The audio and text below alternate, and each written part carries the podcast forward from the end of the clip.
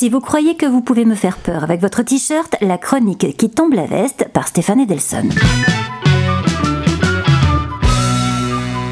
Guillemet, non pas Guy Mollet, ancien président du Conseil, c'est-à-dire Premier ministre sous la 4ème République, socialiste mollasson, recalé par Mitterrand à la tête du PS, et parti pour toujours dans les poubelles de l'histoire comme disait Trotsky. Non, aujourd'hui nous parlons de David Guillemet, dont on retrouve un portrait par Charlotte Guyot sur le site de Vivre FM. David Guillemet est un paysan, comme il aime à se qualifier, et non un exploitant agricole. Guillemet a une ferme bio dans le Morbihan où il forme des jeunes en situation de handicap.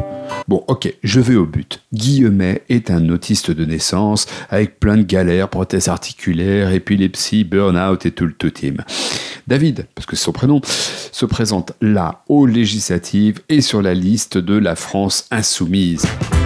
Oui, David est un rebelle, un James Dean du handicap, même si à 42 ans c'est un peu vieux pour un James Dean, mais avec le vieillissement de la population et le renouvellement du monde politique, avec des candidats en pleine mue... Parce que c'est notre projet Disons-le clairement, Guillemet campe parfaitement son rôle de genou révolté.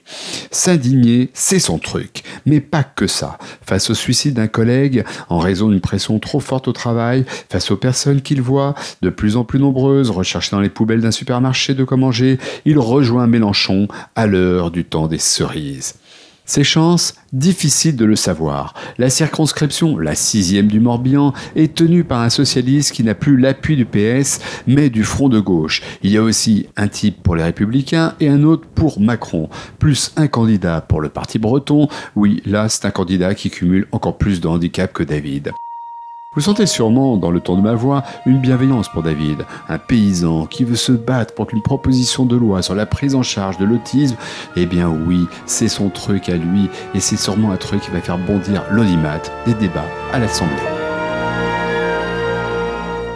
Parce que c'est notre projet! Parce que c'est notre projet! Vive la République! Vive la France